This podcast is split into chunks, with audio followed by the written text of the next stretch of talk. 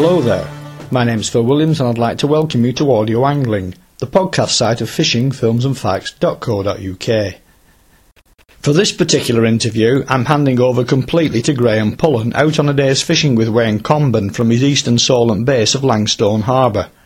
Like Graham, Wayne fishes from a Wilson flyer, so besides taking an in-depth look at the fishing tactics and marks around the Nab Tower and Selsey Bill, the pair will also be taking a good look at Wayne's setup which he keeps at the Eastney Cruising Association compound at Langstone Harbour. Well, we're here off the Eastern Solent doing a live interview with Wayne Comben, who's got a 17 foot Wilson flyer. And it's going to be a bit noisy, a bit slappy. You might hear the odd uh, reel take off. Uh, we're actually fishing out here in the middle of October, which is one of Wayne's favourite times.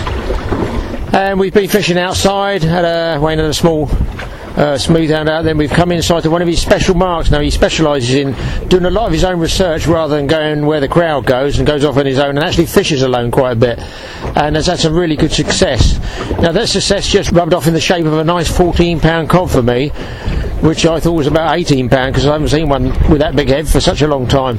In fact, the nearest biggest head I think would have been mine because I was really pleased with that. So it shows Wayne knows his marks. So uh, you're going to hear a bit of wind noise, a bit of boat slapping because we're out anchored on one of his little special marks. So Wayne, give us a bit of a history on uh, how you actually got into this fishing, because I know you're local to the area. I mean, I've always enjoyed fishing. Uh, I used to fish with a cousin of mine who was uh, a few years older than me, and uh, he had a small, only a little dinghy, maybe 10, 12 foot at the most, and we used to go into Langstone Harbour, fish a mark off Farlington Marshes. I think they used to call it Chalky Lake, something like that. Um, but it was a fantastic flounder mark. You, you, you couldn't yeah, you, would be uh, you'd do well not to catch him. Put it that way. It was uh, it was a lovely lovely mark for a young lad. And um, I just, you know, that was that was uh, uh, the initial my initial love of fishing, and, and in particular boat fishing. Um, but as my, my cousin also uh, he, used to hunt, shoot, and fish. I also got into hunting and shooting a little bit with him, and uh, for a number of years, I, I, I basically hunted with dogs rather than than fished. But I still got out when I could on boats came to a certain point and I thought, you know, I, I, had a dog that got a bit, a terrier that got a little bit old, and I thought, right, I'm not getting any more dogs now. I, am really going to put more into my, my sea fishing and uh, my boat fishing in particular. And I was quite fortunate. One of my friends had a, an old rib, a real, real old rib as well, um, about sort of 19 foot with a, an old 90 on the back. And uh, we, uh, we we got to see quite some some marks of the Nab and and Selsey Way, uh, so we got out quite a bit, and uh, we, we were lucky enough to find, and it was by luck because uh, he, he didn't even have an anchor on this rib. that tells you what, uh, what, our fishing was like at the time. But so what we used to do was find a, a pot buoy um, off Selsey, and at the time there used to be a, a, number of them. And we spoke to one of the potters, and he, he told us, he said, "Yeah, that's no problem. Tie off to that one. Uh, you know, it's a pot. I haven't got a problem with that." And uh, oh, oh, got fish on. Hang on, got fish on I think you hear that reel. Hold that.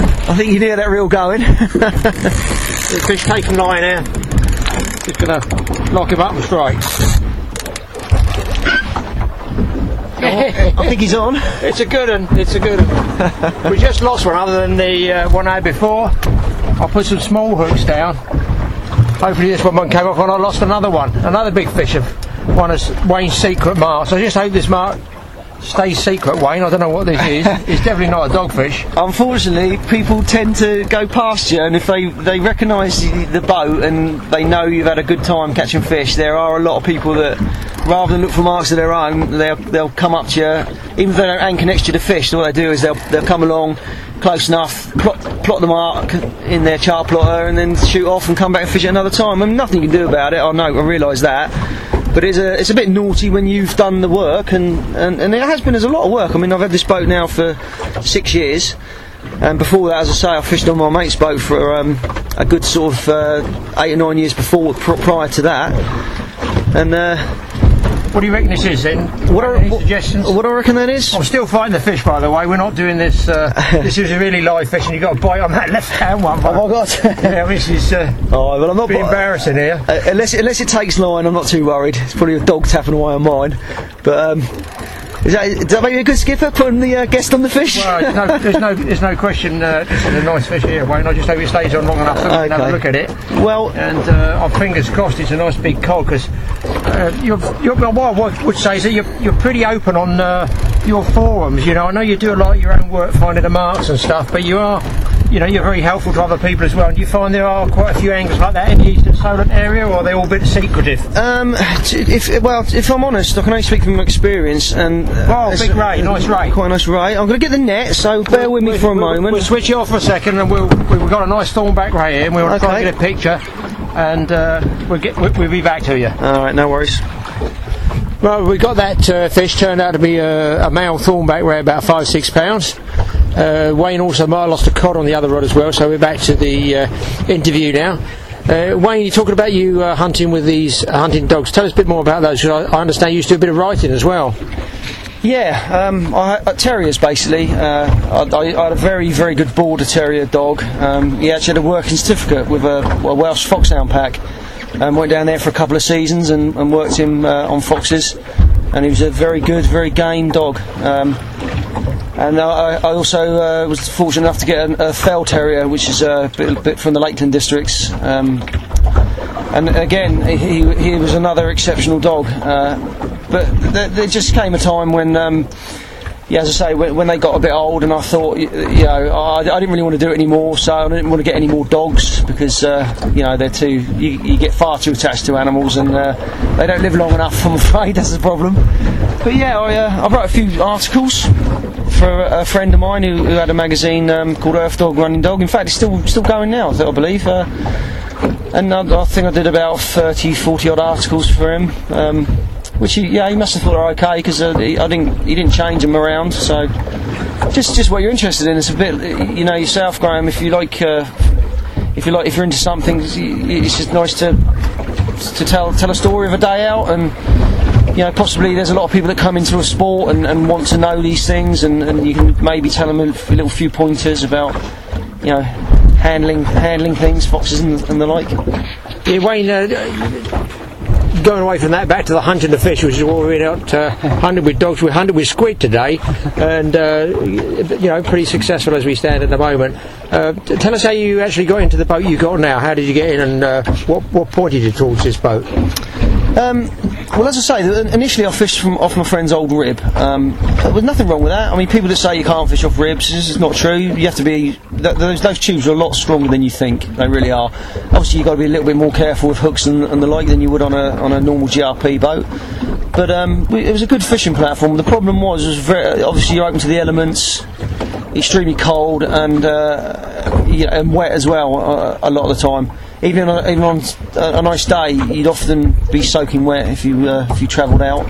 What sort of fish did you used to catch when you were back in those uh, in those days, Wayne? So I imagine, obviously, like everybody, the fishing's always better years ago than it used to be. What sort of size of fish and what species did you catch back then? Well, as I uh, mentioned earlier, we used to tie off to these pots, these lobster pots. Um, so it, it was, believe it or not, I didn't even have a fish finder at the time either. So, uh, so obviously didn't have a GPS. Um, but we used to find the pots quite easily. They, they were uh, probably about three or four miles offshore, and um, always always down the, same sort of area. So we found them. Now we had 17 species from from this spot, so it was a very you know reasonable mix, mixed um, mark. But in particular, what it was great for was smooth hounds. There was uh, probably a period of when we first found it f- for a four year period where we just knew if we hit it, hit there um, this spot, you know, around about I'd say April, end of April we would drop into some very nice hounds. And, and when I say that nice hounds, we probably didn't realise how, how nice they were. We we knew they were great fish because they they're so sporting. Um, you were in about forty odd foot of water, and but we, the, these were. You know, these were easily high doubles and, and some plenty of 20 plus fish. Um, but also it was a very good bream mark, and we regularly had four pound plus bream as well, which you know I'd, I'd like to get these fish now, and I really would. So yeah, there is that bit about fishing being better a while ago. Um, in that respect, it was. You know, for the for the smooth hounds and bream, it certainly was. Uh, so you got 17 wi- foot Wilson. You joined the, the band of the rest of us who got one. Uh, what's the sort of pros and cons on these boats? What uh, actually made you take this this particular uh, model? Well, uh, I, I, did want a cuddy or a cabin of, of some sort. Um, unfortunately, I've got, I've got a six foot cabin on this one. It's far too big for a fishing boat. I should have just got a cuddy um, to have had more fishing room on the back. But don't, don't take your bird with you when you look for a boat because uh, she looked at that and, and, said, "Oh, we can go to the Isle of Wight Cowes Week and." And I kind of thought, yeah, I can overnight in that. But the reality is that it, it, it, I've, I've, yet to do that. It's the sixth season of, of, owning this boat, and I've yet to do that. So um, I would have had a shorter cuddy, but the, the, um, it's mainly the the fact that obviously, uh, as I say, on an open boat, you are open to the elements. With this, uh, with this Wilson, I've got a, a, flying bridge on it as well, which gives you. Uh, I mean, it, we had a wave come over the top of us earlier as we were coming out, and, and basically stay dry, which which is very nice. And also, a lot of the time when it turns into the wind, you've, you've got you sit back um, under this cuddy, you've got protection from that the cold wind, the, rain. It just for me, it makes a, a, a more pleasurable um, fishing platform. Uh, Wayne, what sort of tackle do you use? Because I mean, uh, you get some pretty good fish. Uh, just give us a rundown on, uh, you know, you say what you'd use for the bream and what you use for the uh, heavier stuff, and then running into the cod in the winter. Okay, yeah. I mean, if you're talking light fishing, I mean, you use. Uh, you, I mean, I personally use sort of what you would call a 12 to 20 pound class rod. Um, I, I, know people, a lot of people go even lower than that, and that, that's fine. I, I, tend to find um, the, the 12 20 pound gives you enough bite detection for things like plaice and, and you know if you're doing a bit of bream fishing it's absolutely fine. Um, I, I, do tend to use uh, 30 pound braid throughout um, and then I might just put a rubbing leader on. If I'm doing some cod fishing I'll obviously up my, up my gear to uh, 30 pound class rods at least. I've got a couple of 30 50 pound which sounds a bit heavy but they're, they're still quite a thin blank and they've still got quite a bit of nice spike detection on them. Um, and all I do is I put a nice rubbing leader of a sort of 60 pound, about 20 foot of that on, uh, and I just I, I, nearly always just use a normal uh, running ledger. And for cod, a nice 8 O'Shaughnessy nice big squid bait on there, and really you don't want much more than that. I know a lot of people use lugworm, black lug, um, and, and they say crab and all sorts of other other bits and pieces, but for my mind, there's, there's nothing better than a, than a nice squid bait. Now you fish uh, year round because obviously you've been fishing since a kid, as you say here. Uh, do you have a favourite time of year? Because I know the species change. I mean, as far as I can remember, something like is it January or the one of the winter months is bad, and then you got another sort of duff winter month for the uh, weed. Tell us about the uh, say the weed first, because I know they do have a problem down here in the Solent. Yeah, um, the weed, unfortunately, uh, if you get a, um, basically the wind conditions can have a big part of what the what, where the weed comes in because basically if it's blowing it inshore, it will blow, the weed comes in with it and, and it can play havoc and it can a lot of the time that weed can be in for quite a while and there's all sorts of there's there's rafts of all types of it. There's a the red puby stuff that really stinks. Um, you, you, get some uh, the, the type stuff coming through and and it can it can basically put pay to the fishing really because it, it, just there's such big rafts of it. it. Once it gets on your line, that's it. It just travels down your line, masks your bait. That's it. No good. And what's the worst month? Because there's a lot of mixed species, uh, you know, from well, basically sort of March right through, run us through the season, telling us what species the uh, small boat dinghy angler can expect down here. And here, when we say the Solent, we're talking mostly the eastern Solent, uh, sort of Nab Tower um, across to uh, Selsey Bill area. That seems to be the popular area. Yeah, but um, what it, I'll start with March, and the reason I start with March is because um, it's usually mid-March the plaice come in. Um, a lot of people would have heard of the blocks, which is an area um, of submerged submarine defences back in the uh, Second World War. They were put in, um, and it's a very it's a known plaice mark, and it, and it does produce a lot of plaice. Uh, I've, I've seen up to, upwards of 90 boats on that mark um, before now, which is, you know an awful lot of people fishing there. So it does get hammered. Unfortunately, it's not a huge area, but you're not in deep water there. You can be anything from eight to maybe 20 feet at, at, at most. Um, but it does produce a lot of fish in the sort of one to three pound mark. Um, if you want be- better plaice, you head up towards Selsey, round off the Bognor area, and um, there's a few pea mussel beds up that way that, that really do throw up um, some exceptional plaice. I mean, six pound fish come back from there on, on regular, you know, regularly. Uh, what's uh, the sort of changeover period? Um, you get the plaice. Is there a gap, or does it just sort of blur into April and May? Because I know May's a good month for sort of tope and bream. Give us a bit of a breakdown on that. Yeah, as I say, from mid March you get the uh, the plaice coming in uh, from those those areas. Also, around about that time, sort of uh, uh, end of April, you'll get the, the, first hounds come in. You'll get um, uh, sort of May time, beginning of May, the mackerel are usually in, the hounds are then in as well. So you, you get some, some, nice mixed fishing, you get quite a few rays inshore as well around about that time, um, thornbacks in particular, quite a few undulate rays. But it sort of goes into the summer months with the, the, species you would expect. As I say, mackerel, gar, common and starry hounds are, are regular in the in the Solent. Are the, are the bream all over here, the black bream? I know further down Littlehampton you've got that Kingmere Rocks place they used to fish, but uh, are they all over the place or are they sort of inshore, offshore? Where do they get the bulk of the black bream?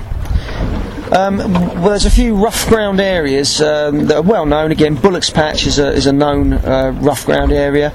If you, you just, what I tend to do is if I'm trotting along slowly, I'll have my fish finder on. I'll look at the, the seabed. If I find somewhere that looks a bit reefy, I'll, I'll get as close to that as I can and I'll, I'll fish it. And it tends to there's, there's a, a lot of bream in the uh, Solent. The, the, the, the mark of bream mind has, without doubt, uh, has deteriorated in the last few seasons because um, there was a time when you could, you not guarantee, you can never guarantee anything fishing, I know that, but you could literally say to yourself, in a season you would pick up a, a four pound plus bream you know, every year.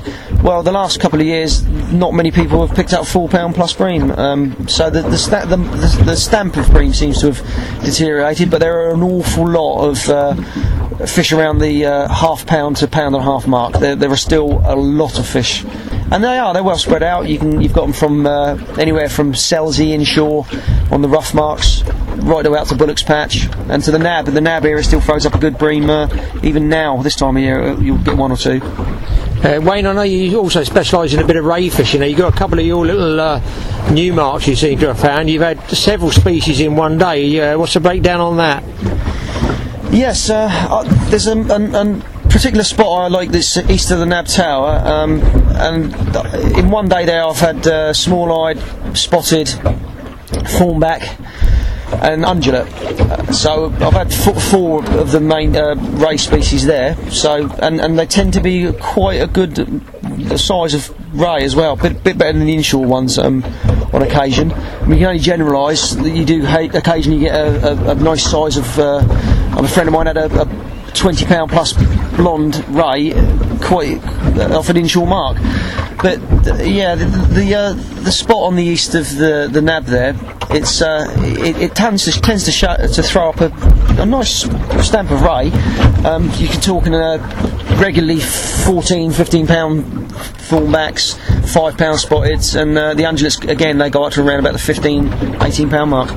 What about these blonde rays? I know there's uh, a place around the back of the island they go. What's that autumn time for the blonde rays? What size do they run, and how do you fish for them, and depths and stuff like that? Yeah, that would be the uh, one of the. Well, there's there's a, a number of offshore banks. Um, you're talking pro- probably they start uh, around about the 12 uh, to 20 mile mark, sort of distance from the harbour out, and uh, but what you do is you just find the banks. You you, t- you, you want to be, uh, from what I know of anyway, you want to be uh, anchored up and fishing down the back of a bank. Obviously, if the tide's flowing over the bank, they, they tend to sit in the lee of the, the, the tide, and uh, you just drop a, a, a, a fine sand eel is is, is the bait for the rays. They they it outfishes any other bait by a country mile. But the blondes on there, um, so the last two trips I've had have produced twenty pound fish. But the, the, best I know of that's come up from there was uh, I think it was a 30, 33 pound fish. So um, yeah, there's, there's, some there's some great fish, also uh, some lovely bass come up, double figure bass come up there regularly. Uh, turbot, brill occasionally, not not for me unfortunately, but Yes, lovely spot those offshore banks. They really are well worth uh, the effort if, if you can get out to them, but only on small tides. As we're going to ask, uh, you get sort of double tide situations up around this area too, which not a lot of anglers would uh, know about, and I certainly don't begin to understand them. But um, what's the what's what's the run of uh, fishing for, say, spring tides, neap tides? How do you change between, or did you did you just not fish on a on, on a on a big spring? Well, there is a rule of thumb for, for fishing the Solent, and that is uh, the, the, the, smaller tides you push out and the bigger tides you stay in. Um, now, by that I mean I usually use the Nab Tower as a mark, and what I would say is if it's a anything that's 4.6 and under, um, we'll, we'll stay north the Nab if it's uh, if it gets smaller than that and, and you're able and the, the, conditions will allow obviously the wind conditions are a major impact on, on, the sea conditions. If you can push out though beyond uh, beyond the nab tower on the smaller tides then that's what you do. But the, the banks very often are only fishable on on a, a, a smaller than a, than a, a four metre tide which um, there's not too many of them in a year that come round well, you're sort of, uh, I think I heard you, you're called the cod man or something because uh, your proficiency at finding cod when other people don't. I know a lot of boats obviously do catch cod through the Solent, but catching them with any regularity and getting decent sized ones, uh, not what it was, say, 20, 25 years ago or even more. We're not about to give your marks away because, I mean, you do a lot of work yourself, so understandably you want a, a little bit of good fishing to yourself. Uh, just give us a run. When would you when would you say start cod fishing and when would it sort of tail off and, and how would you rig up bait? Etc., like that? Okay, well, I've been called a lot of things. Uh, Codman's one of the most, the more uh, favourable ones, I, I will say. No, a fella called me that this morning. Actually, the only reason that they called me that was because last season I, I, I came back a few times with, with, a freezer box with some nice cod in it, and um, and a few of the other boats were blanking. But again, that's that's because I, I happened to find a mark that, that that fished well for them. You know, it was one of the, it wasn't it wasn't a mark that people would have looked at for cod fishing, to be honest with you, because it, it's we're only in 40 feet of water, and uh, a lot of them wanted to push out deeper than that, and, and you know, I mean, rightly so as well. A lot of the time, it's where the cod are. As for times, um, now really, which is uh, as we're speaking, it's it's mid-October. Any time from now onwards, once that weather starts getting cold and, and the frosts start hitting in, then uh, you want to be out here really. Uh, well, you don't have any problem going on yourself. I mean, most of us have trials and tribulations just launching a bloody boat, uh, with two of us doing it. And I understand you do it on your own. That's how I actually picked up on you, was looking at one of the forums and I saw this guy going out with a Wilson, which obviously I was interested in, having got one myself. And you had a blinding day's fishing out there, all fishing on your own in the middle of winter. Tell us a bit about that and what you caught. Okay, yeah, no, it was a it was a cracking day last year. Um, as for the launching on my own, it's it's difficult. There's no two ways about it. I had a lot of time off. I was fortunate enough in in that I, I at the time if I if I worked for two weeks, I managed to have two weeks off, so I had plenty of time to get out on the boat. The downside of that was I didn't have anyone to go with, so if I didn't go out on my own, I didn't get out. So what I did was I, I all I basically brought the boat down the slipway on the trailer, used to uh, slip it off myself and I'd, I'd, throw out two anchors basically. I've got a five kilogram Bruce, which is my main anchor. I'd, I'd chuck that out on the bow, um, and I've got another uh, grapnel, five kilogram grapnel, which, with a shorter bit of rope on it. And what I'll do is I'll, I'll basically set the boat in in so it's sitting in the tide as well as I can. Um, and I'll put that one aft on one of my cleats, throw it out, and, and I'll, sometimes it takes two or three times just to get the boat sitting well. But once it's, it's sitting and, and, you think yourself it's not going anywhere, I then got to get the trailer back to my space. Um, now yeah, now we had a little knot on the bite there. I wasn't sure whether you're going to get a take or not because uh, I'm still looking for a, another cod here. There's always a chance. Now, uh, when you say you got everything nice and snug, Wayne, that's not quite truthful, is it? Because you did have a you did have a bit of a mishap you were telling me about. Tell us about that because I find it quite interesting, if not uh, a bit scary. Yeah, well, I mean, you know, if you're gonna if you're gonna sort of anchor like that, then you kind of have to understand that, that there could occasionally be a mishap. Obviously, I prefer somebody to be uh, wearing waders holding my boat for me. But if you're on your own, that's not the case. So I think it was probably my fault. What I did was I didn't let out enough. Uh, I didn't pay out enough rope. Um, obviously, I've got my uh, length of chain on my main anchor, um, but I, I, I, I, didn't pay up any rope either. And what happened? Although I had both anchors out, I think uh, while I was taking the trailer back, a, a large um, dredger or something similar come through the channel too quickly. It's a 10 knot speed limit. They don't. They ignore that. Created a bit of a bit of, well, uh, some sort of what bow wave, and I, I have a feeling it picked my anchors up because by the time I'd got back to the boat, I thought, well, that's a bit further out than it was when I first uh, first left it, and I soon realised it was on its way um, in the run of the tide heading in, into the uh, Langstone Harbour. So I thought nothing for it. It was, I think, it was a, around about April time, so it wasn't very warm, but it was a pleasant enough day. So I stripped down to my boxers.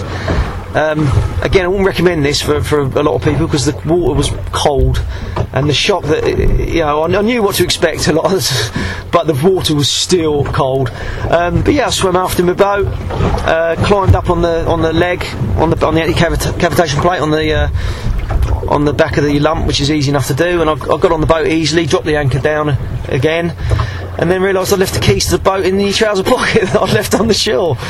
so uh, I, I, was just preparing myself for the swim back uh, when some kindly soul in a little dinghy said, I'll, I'll row him out to you, mate, don't worry. So yeah, lesson learned. Um, it's not happened since, but it, it, I think it's a wise move to, to have also a long, I think they call it a painter, a long rope uh, on your bow and tied off somewhere on sh- on shore. I think really that's the that's the safest way to do that. Okay, Wayne. So um, I'm really impressed with this mark here. I'm really impressed with this. But this is, I understand, the mark you had that uh, pretty uh, exciting catch from fishing on your own. Hasten to add, what exactly did you get that day?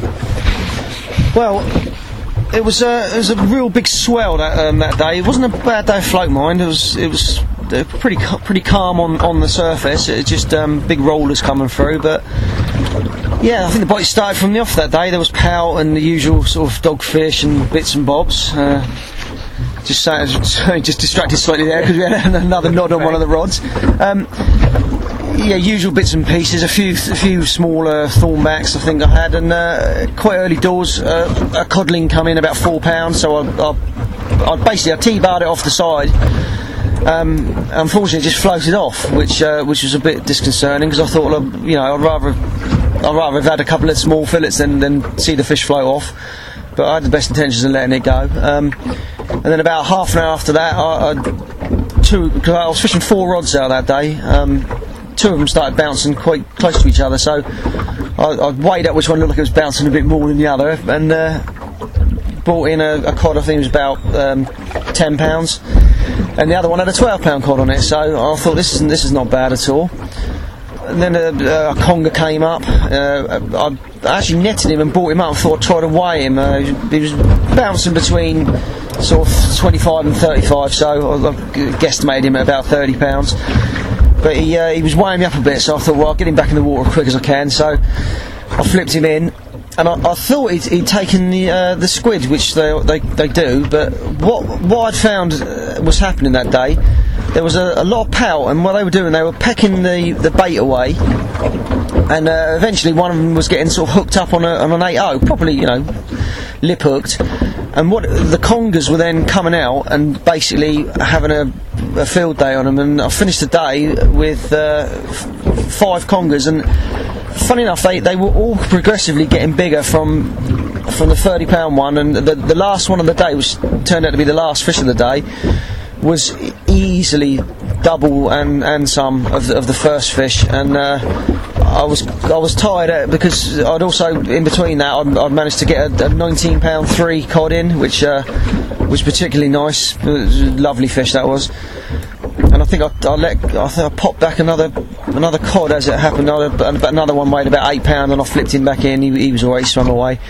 But the uh, the last conger of the day when he came in, he, he, he, didn't come. He came up quite quite easily actually. He, he was in the tide behind the boat, and um, I was I reeled him in. But he, as soon as he got to the side of the boat, he just absolutely went flipped, tail slapped, and just went straight down 40 feet to the bottom. Couldn't stop him and I've knocked the drag out quite a lot as well. And uh, I, I, got him near the surface again, and I, I, I eventually he just snapped me off. But um, I wasn't too fast. I, I, I wasn't going to get him in the boat. I was, I was going to try to get a picture of him at the side of the boat, but yeah, it was a it was a very it was a, a great day really. As it was fishing from start to finish. As I say, the the best cod was 19 pound three.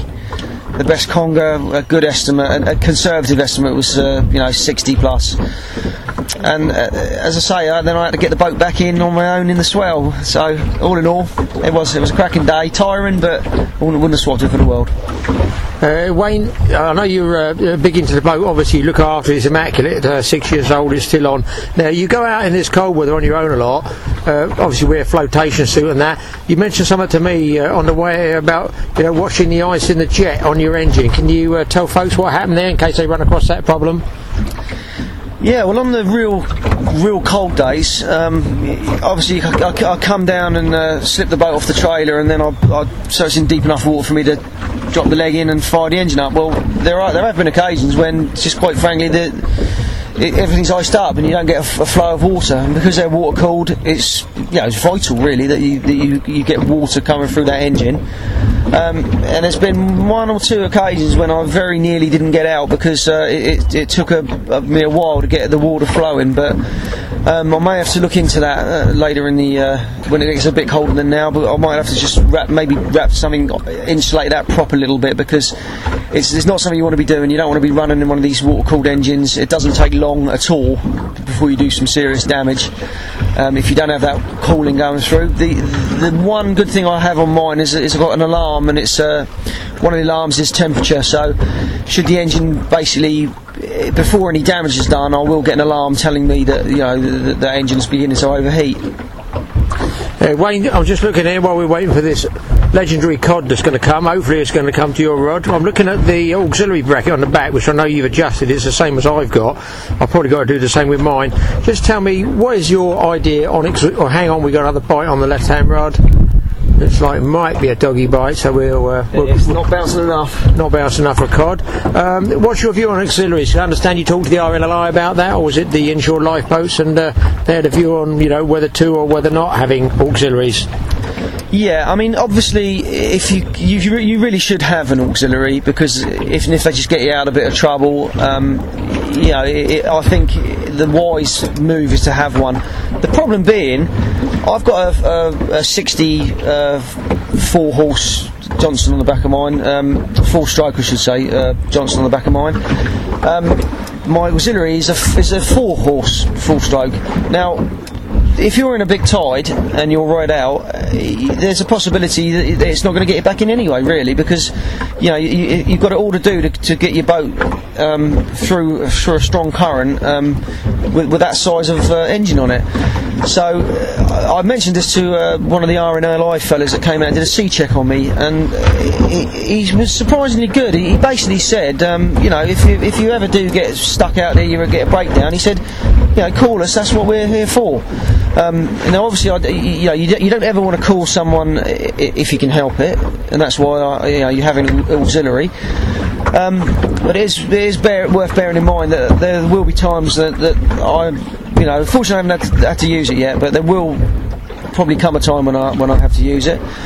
If, and um, I, I just hope it's got the guts to, to you know to get me in because it some of the currents in the Solent are are, are big. Uh, Wayne, another th- point you told me about because I've got the, the same Wilson, but I've got the one with the uh, with the forward cuddy. I think you were saying, did you reinforce the cabin roof, which is a bit thin on a GRP or something like that? You said, yeah, anglers, you know, make sure you don't sit on those. Tell us a bit about that. Yeah, well, it's a it's a, it's a Wilson flyer. Um, they're built locally by a fella in uh, Bedhampton in uh, Hampshire. Uh, they're, to be fair, they're not the, the, the best finished boats you're, you're going to see, but then again, they're, they're a very reasonably priced boat. Um, and they, okay, they slam, but dories do slam. Um, but in, in, in all, I'm, I'm very, very happy with the boat. It, it gets me fishing, it gets me out. It's it's a reasonably stable platform. It's, it's in fact it's a lot more stable than some uh, some other boats I've been on that have cost a lot more money and, and are supposedly a lot more stable. But so so it holds me in, in a you know it, it gives me a nice fishing platform, which is which is what I want. What was it you did with the cabin up the front there, uh, Wayne? Did you have to reinforce it, that roof? Yeah, well, the, the fella who uh, I bought the boat off, he, what he wanted to do, he, he was basically wanting to put packages together, and this was the first one that he had um, built by by Wilson. But he had it all to do to get uh, to get Wilson to actually uh, do some, some little bits and pieces on it that the, the, the, the bloke thought needed doing. And one of them was the fact that I've got a six foot cabin, obviously it's quite a large area there. Um, they can flex quite a lot. I mean, they, they really can flex badly. So he, he got Wilson to put a couple of extra reinforcing um, sort of s- s- bits across the uh, across the cabin, across the roof, which is which is uh, superb, really, because it, it's given that it makes it much more rigid. And I mean, you, you can you, you can stand on it if you if you want to. Um, I have done, in fact, quite a few times, but I wouldn't recommend it too often. But it, it certainly just strengthens it right up. And the other thing I will say, check your windows if you ever buy a Wilson. They're they're only held in by rubbers, and I'm not the first person to have uh, had leaks from new. Um, and what I've done is I've got some 13 mil uh, acrylic windows. Luckily, a friend of mine works in the place, so I've got them very, very cheaply. Otherwise, they cost you an arm and a leg. But what I've done is I've, I've, I've over, cut them oversized and bolted them straight on. So that has given me a, a lot of rigidity on that front end as well. So uh, I'd advise anyone to check that their windows really, because they on a big sea they, they they can get punched through as well. So I'd watch that. Uh, Wayne, I noticed you've got. I mean, with my one, I just uh, climb up around the front of the cockpit and haul the anchor up and, and pass the rope uh, back to somebody, or, or perhaps not if I'm fishing on my own. Uh, you got a little bow hatch there. Is there any other? Uh, did you have any other problems like today? Was it's a bit lumpy and uh, we were out deeper, and you want to run the boat up into the sea a bit. You obviously take the slack up before you start pulling up by hand. Uh, any problems with that? No waves going to take over the front and go down the, the, the cockpit area? Um, it's not happened to me yet. Uh, what I will say, I, I've not used my Alderney ring yet. I've got one, and I, but I've not actually used it yet. I've, I've done all my um, pulling up by by hand. Um, I'm not as young as I once was. So it's becoming harder and harder to do that. And it can be it, it can be seriously difficult on your own because you're putting you, you, you the weight of the boat um, against that tide with no help. Obviously, you've got two people on. You can, uh, as, as you just said, Graham, you can the person operating the boat can take up the slack. But no, I, I haven't felt any. I, I've never had a wave come. You know, it, the bow will dip me down quite a bit sometimes if it's a real s- sloppy sea, but. I've not had any problems with uh, anything coming over the bow and into that uh, hatch, and, and I say I've, I've done this for six years, and but you, you've got to be uh, uh, sensible when you go out. Clearly, you don't go out in, in bad seas, but there there always is that time when you go out. It was okay when you went out, and it's it turns sloppy. So, but as I've said, no, no, it's that they don't actually. Wilsons don't come with that um, hatch cut out, so I actually cut that out myself, and uh, the, the the the reinforcement's there for it. It's not the largest hatch you can put on there, I must admit, but you can get a five kilogram Bruce in there, so so it's okay in that respect. But I had to put that in myself. What other stuff you got on the boat here? I see you've got some nice uh, stainless rod holders, and you've had a light. Tell me about those. You know, what do you uh, use that light for, etc. Yeah, just a few bits and pieces really make your fishing a little easier. I've, I've put in a the um, I'm not sure what you would call those rod holders. I've obviously got the inset ones at the back here, which are very very nice. I've put, got a couple on me uh, rod me rails, which which I can move around. Um, it just means I can fish four rods out and generally keep them keep the lines away from each other, which is which is nice. Um, the light the light I put in very recently. Excuse me, somebody's uh, one of my friends out fishing. He may well have uh, caught something good. Hello, mate. No, um, uh, had a, as I say, that that cod came in literally within two minutes of dropping the, the bait down. It was mad. Um, since then, we've had. Hang on, where are you then, mate? You're on bullocks, right? uh, I'm just trying to look and see which one you are. Wait, so there's look at there's one, two, three, four. Yeah, yeah. Oh, got you. Yeah, yeah. Well, basically, we're we're north of them by about. Well, also about two miles north of them, mate. Just while Wayne's talking here, I tell you that uh, there's one, two, three, four, five, six other charter boats and private boats that. Uh, well, we can see are obviously on what they consider to be the mark, but fortunately they're not on Wayne's mark. So um, just goes to show they do sort of tend to follow each other around a bit like sheep. But um, I've got a bite going, so uh, while Wayne's on the phone to his friend, I think they've had three double figure cod. Um, I'm going to check this bite out when we get back. Yeah, more like yeah, yeah. Okay, Wayne's just checked with his uh, friends. They've both come in because it's a bit choppy out on the Overfalls area. and the spoils ground. One of them's had, uh, I think, two or three uh, double figure cod, so they are about a little bit early, about another month. Um, Wayne, just going back to those Wilson boats again, uh, something uh, you mentioned about grab rails and stuff like that you changed. Uh, what was that about? Yeah, um, to be fair, there are a lot of things to knock Wilson's for. Um, you know, Wil- Wilson in particular, because he- can be, uh, you know, a very awkward man to talk to. He won't budge on anything. Um, and and some of the, I say some of the finish is isn't as as great as it could be. Uh, but that said, they they are a, a, a really really reasonably priced boat, and and they are I like them. They they they get you out fishing. They really do. Um, one thing I, I would check, as well as the windows, um, are the washers that all the stainless is held on by. You'll find that a lot of your grab rails, the washer is, is only the same size as the nut. Obviously, if it's something you're putting your full weight on occasionally when the boat swings over, I don't fancy you know risking that. So I've replaced all the washers with the biggest ones I could get, nice load spreaders. Um, just makes me feel a lot more confident when I'm putting my 16 stone of weight over the side of the boat if I'm on my own. Um, so that's one thing. Uh, bits and pieces as well that I've put on here. Batteries, I've, I'll, I'll put a, a twin battery setup on here. I think that's uh, just a wise move um, all round that because in case you ever do have a battery failure, you've always got that as backup. I've got the uh, the, uh, the switch on it, the isolation switch. Piece of cake. I mean, I'm no uh, whiz kid when it comes to electronics, but you know, I, got, I, I went on the net. I looked at, I got a few, few bits and bobs off the net and a few ideas. It's a piece of cake, really. 12 volt, volt electronics. It, you know, as long as you know what, you, what you're doing, if you're doing it right. As I say, I've strapped to two nice boxes down there.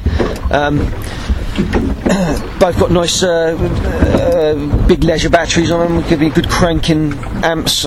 They're good. They, they basically run me all my electrics. I've got a, a Garmin fish finder and a, a GPS. I'll, I'll take a backup handheld GPS as well, which I think is a good idea. The fixed ones, um, fixed. Uh, I've got it linked to my radio, DSC radio. So if you need to, ever, if you ever did get into trouble, one one push of that button will give uh, the coordinates and a mayday call straight away. So. So that's I think is a very useful bit of kit. Um, I've fired a couple of, uh, as I say, rod holders on. I've put a, uh, one on the back, which is one for transporting the rods, which is uh, which is nice. I mean, a lot of people, I think they're worried they're going to jump out, but uh, I mean, I've been in some bouncy old seas and they, they don't go anywhere. They, they're good as gold, so makes carrying your rods uh, a lot easier. Ryan, I know uh, last time I was out with you, uh, you're pretty fastidious washing everything down because you want to obviously keep the boat in good condition. Uh, what method do you use for flushing the engine? Do you, you know, use one of those hose pipes straight on the engine that flushes it, or do you use those uh, they call them mufflers at the bottom? Yeah, I've got muff, muffs on mine. Um, in my boatyard, you've, you're always uh, pretty close to a water point, so a, a normal 30 metre hose. And it's something I do religiously. I've I've never not flushed that engine out. I just think it's um, it's silly paying sort of five and a half grand for an engine or, and more. And, and not uh, you know not flushing that salt water out. I mean, it's the salt water that is the, the, it's a killer. Everyone knows it. It's it's a real corrosive on anything you like. So imagine the inside of that engine. It's uh, it's, it's not good and it needs flushing out. So uh, yeah, just just muffs on that. There is a, probably a point on it that I could plug a a, a, a, um, a hose straight into, but the, the muffs are fine. I mean, they're as old as this boat, six years old. There's still no sign of them deteriorating or anything. So Uh, Wayne, what's the sort of uh, better fish you've caught on this boat? You know, I know uh, you're still learning, Mark. So obviously it's easy to go traipsing around, following the charter boats, but you like doing your own thing and discovering, pioneering, if you like, some new marks here. What sort of uh, fish have you had, and species, and and you know, size-wise, what have you come up with? Okay, um, right. Well, I've, I've had uh, a green touching five pound. Um, that was uh, in the first season, which is uh, a very nice fish. Um, we've had uh, twenty pound plus smooth hounds. Had a, a thornback of about seventeen, undulate of around the same. Personally, I've only had a blonde of. Um, I, haven't had a big blonde ray uh, myself on here, but my, my friends had a couple of twenty pound plus fish, and I, I've lost a few that I found were bigger than that, unfortunately.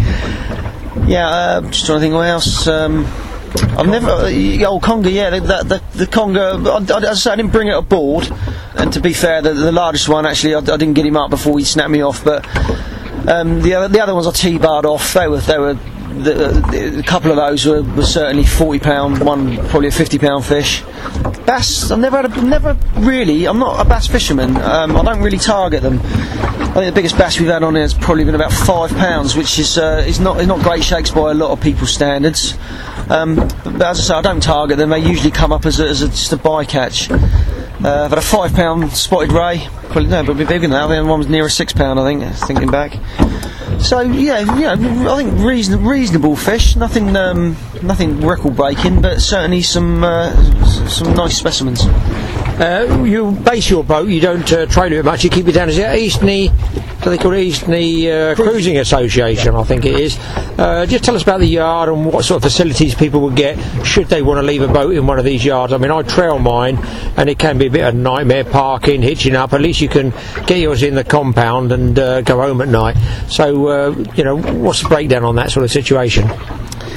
Okay, well, my mate had his the uh, yeah, ECA, basically, as you say, Eastney Cruising Association. Um, it's it's been established uh, for quite a few years now. Uh, they've got two slipways with um, electric winches on them, and they're all tidal, so you're straight into Langstone Harbour. Um, and and that is that is a, is a godsend really because you, you're not reliant on the tide. You can go back and, and, and set out whenever you like. Um, they've got a workshop in the in there. They've got a, a very nice clubhouse and a bar, um, which has just been they've just spent thirty grand in there on, on new lighting and new carpeting. Uh, I'd rather they spent it on the slipway and the winches and uh, tractors, but there you go. But yes, it's a big. It's, uh, I um, don't know exactly how many boats we've got, but it's it's, it's a pretty substantial club we have. Um, and in general, it, it's very, very good because it's uh, you've got security there. There's two uh, two gates there with um, with the, with the uh, uh, swipe cards to get in. But they, there's a night watchman, so there's a full term, full time night watchman there, which is which again for security purposes does make you feel uh, a lot better knowing that someone is about. And he is good. He's a good fella as well because a few times I've been there early hours in the morning and he's, he he knows you're there, so he's nice to know he's not asleep anyway on the job. Um, yeah, but it's, yeah, in, in all, I've a few little gripes um, with with the way that uh, some of the money's spent because the majority of boats in in that yard are uh, probably I'd say between 15 and 20, 20 foot boats, and they they are on trailers. And it's the slips and the winches that are really are the lifeblood of that club. Um, and and at the moment, there's just you know I just feel that there, there's a bit of they could they could be upgraded and looked after and, and, and done up a little bit better than they are, rather than the clubhouse because. As I say, 30 grand on new carpet and lighting, and there was absolutely nothing wrong with the old carpets and lights. Uh, I just felt it was a little rich when they should have been spending it on the slips, but that's just a little bugbear of mine. In all, the club is, is great, and uh, there's a lot of um, a lot of sound people in there, and and the, and the prices actually. I mean, for for my 70, I- I've got a 20 foot space in there. It's about, about 270 pound a year.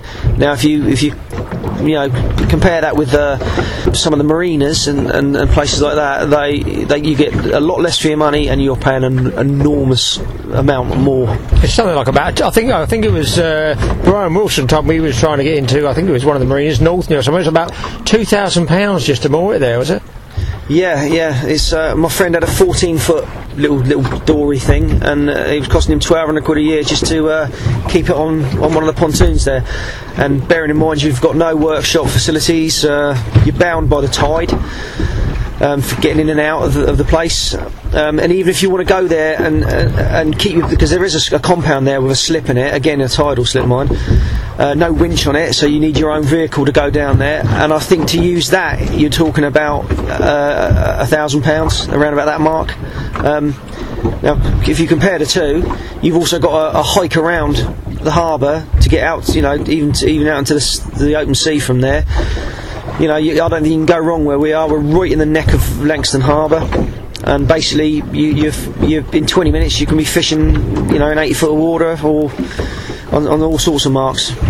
Well, Wayne has been uh, quite an insight um, fishing with you. I'm sure it's not over. We've got another hour, hour and a half to go here. And fingers crossed, um, we lost a couple of good fish. But uh, that one big cod's made uh, my day, certainly. So it's come from your mark. I look forward to coming with you again. And uh, hopefully we'll get that Blomray out of the way. Thanks to Wayne Conban.